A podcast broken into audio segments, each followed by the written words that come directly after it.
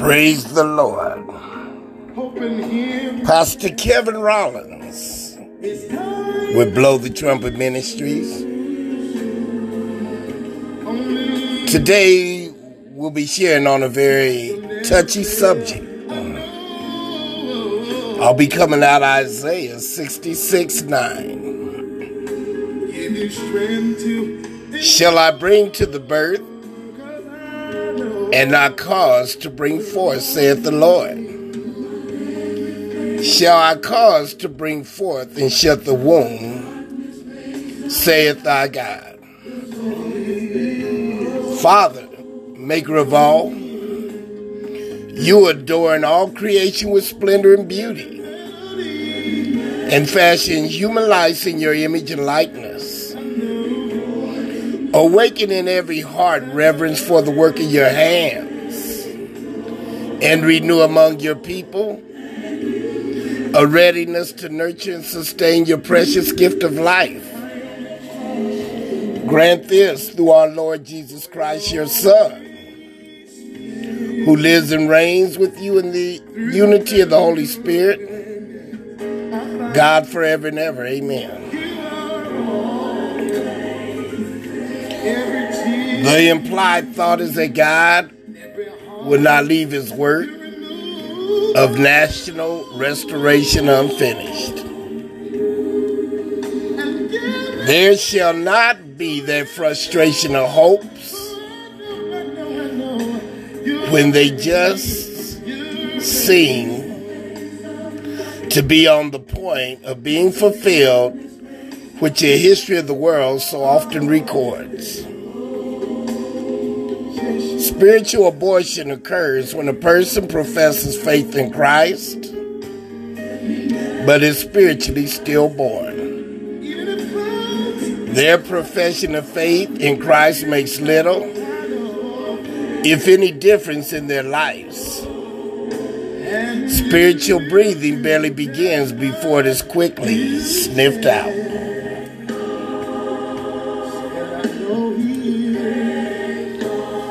Your birth experience is often described as an out of body or a spirit and birthing world combined, a journey.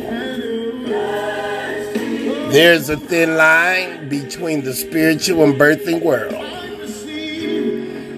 During each phase of labor, the birthing person dives deeper and deeper into the spiritual world.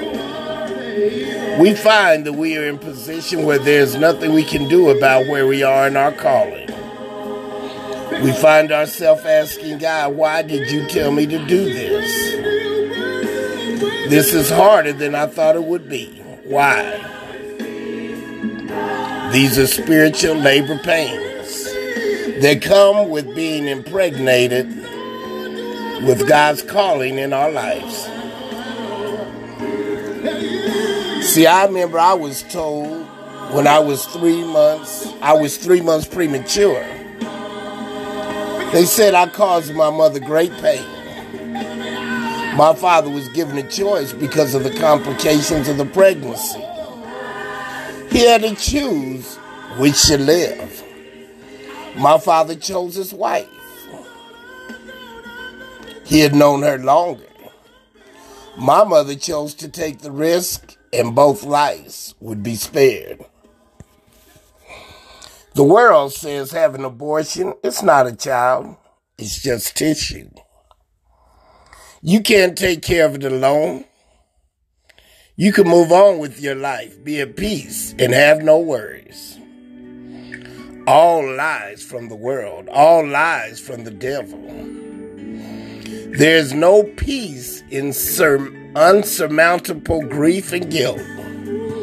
There's no peace in despair. There is no peace with fear of no redemption. There's no peace with the fear of going to hell. The devil will do everything in his power to keep the soul tangled up in fear, misery, darkness, and doom. His greatest weapon is fear.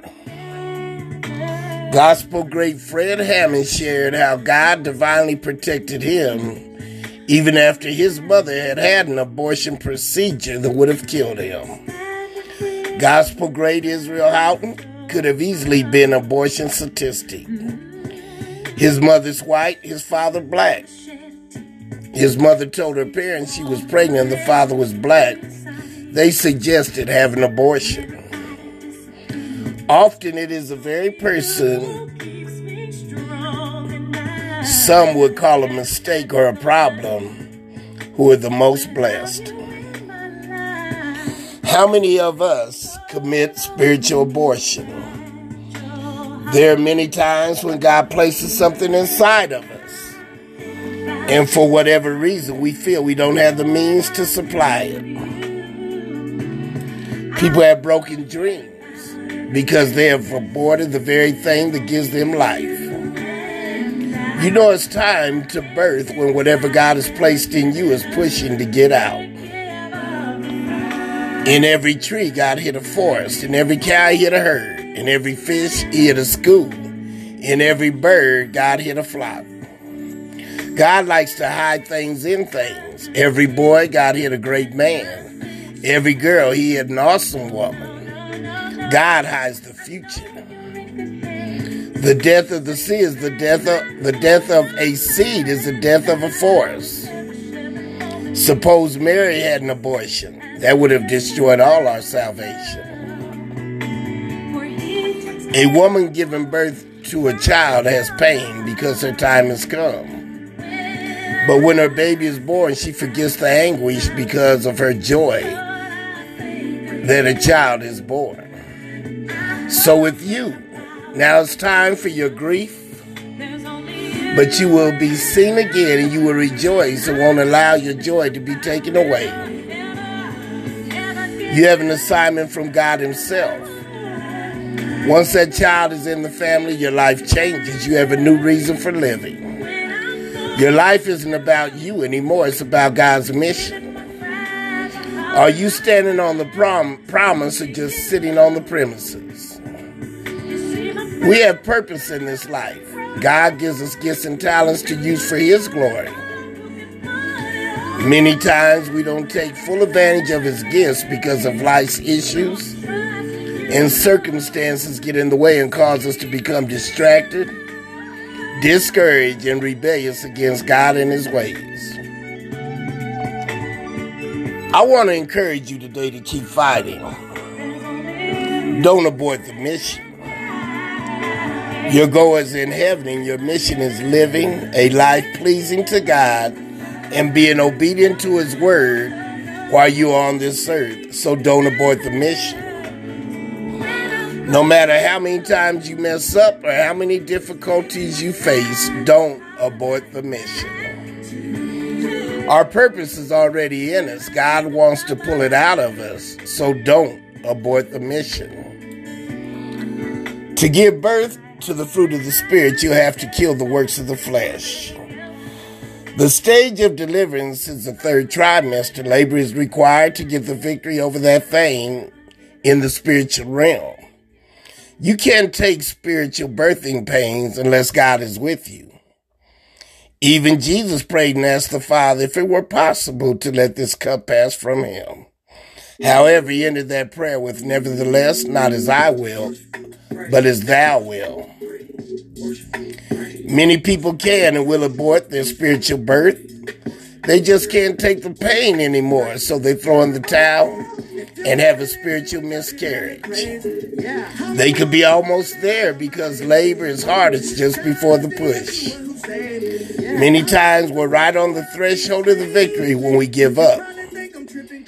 A winner will never quit, and a quitter will never win. Jesus took stripes, he suffered, bled, and died. On the third day, he rose so that we can have eternal life and glory. So we must go through our own birthing pains in the spiritual realm to win every victory. The pain is hard. It hurts inside out. The bottom line is that you have to labor to give spiritual birth to the promise. Carrying your vision may be uncomfortable and delivery may be painful, but in the end, your vision will speak and not lie.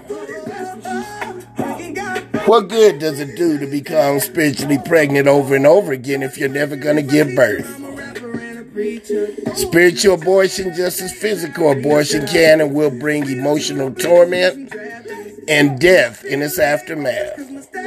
Don't abort the mission. God bless you. Dear Heavenly Fathers, I stand upon the threshold of a new day. I humbly come before you with a heart full of gratitude. I thank you for the precious gift of life, for the breath that fills my lungs, and for the chance to experience the wonders of this world once more. Lord, help me to see the beauty in the simplest of moments the sunrise painting, the sky with hues of hope, the laughter of a child, the gentle rustling of leaves in the breeze. Grant me the wisdom to appreciate the countless blessings that grace my path each day. My heart overflows with thankfulness, for in gratitude I find contentment and joy. Teach me to share this gratitude with others, to be a source of positivity and encouragement in their lives. In your divine grace, I find endless reason to be thankful. I offer this prayer with a heart full of appreciation. I thank you, God, hallelujah, for the things, Father, dear Lord, that you have birthed inside of me, Father. I thank you that you have taught me to allow it to go full term so that I can birth the promise. In Jesus' name, amen.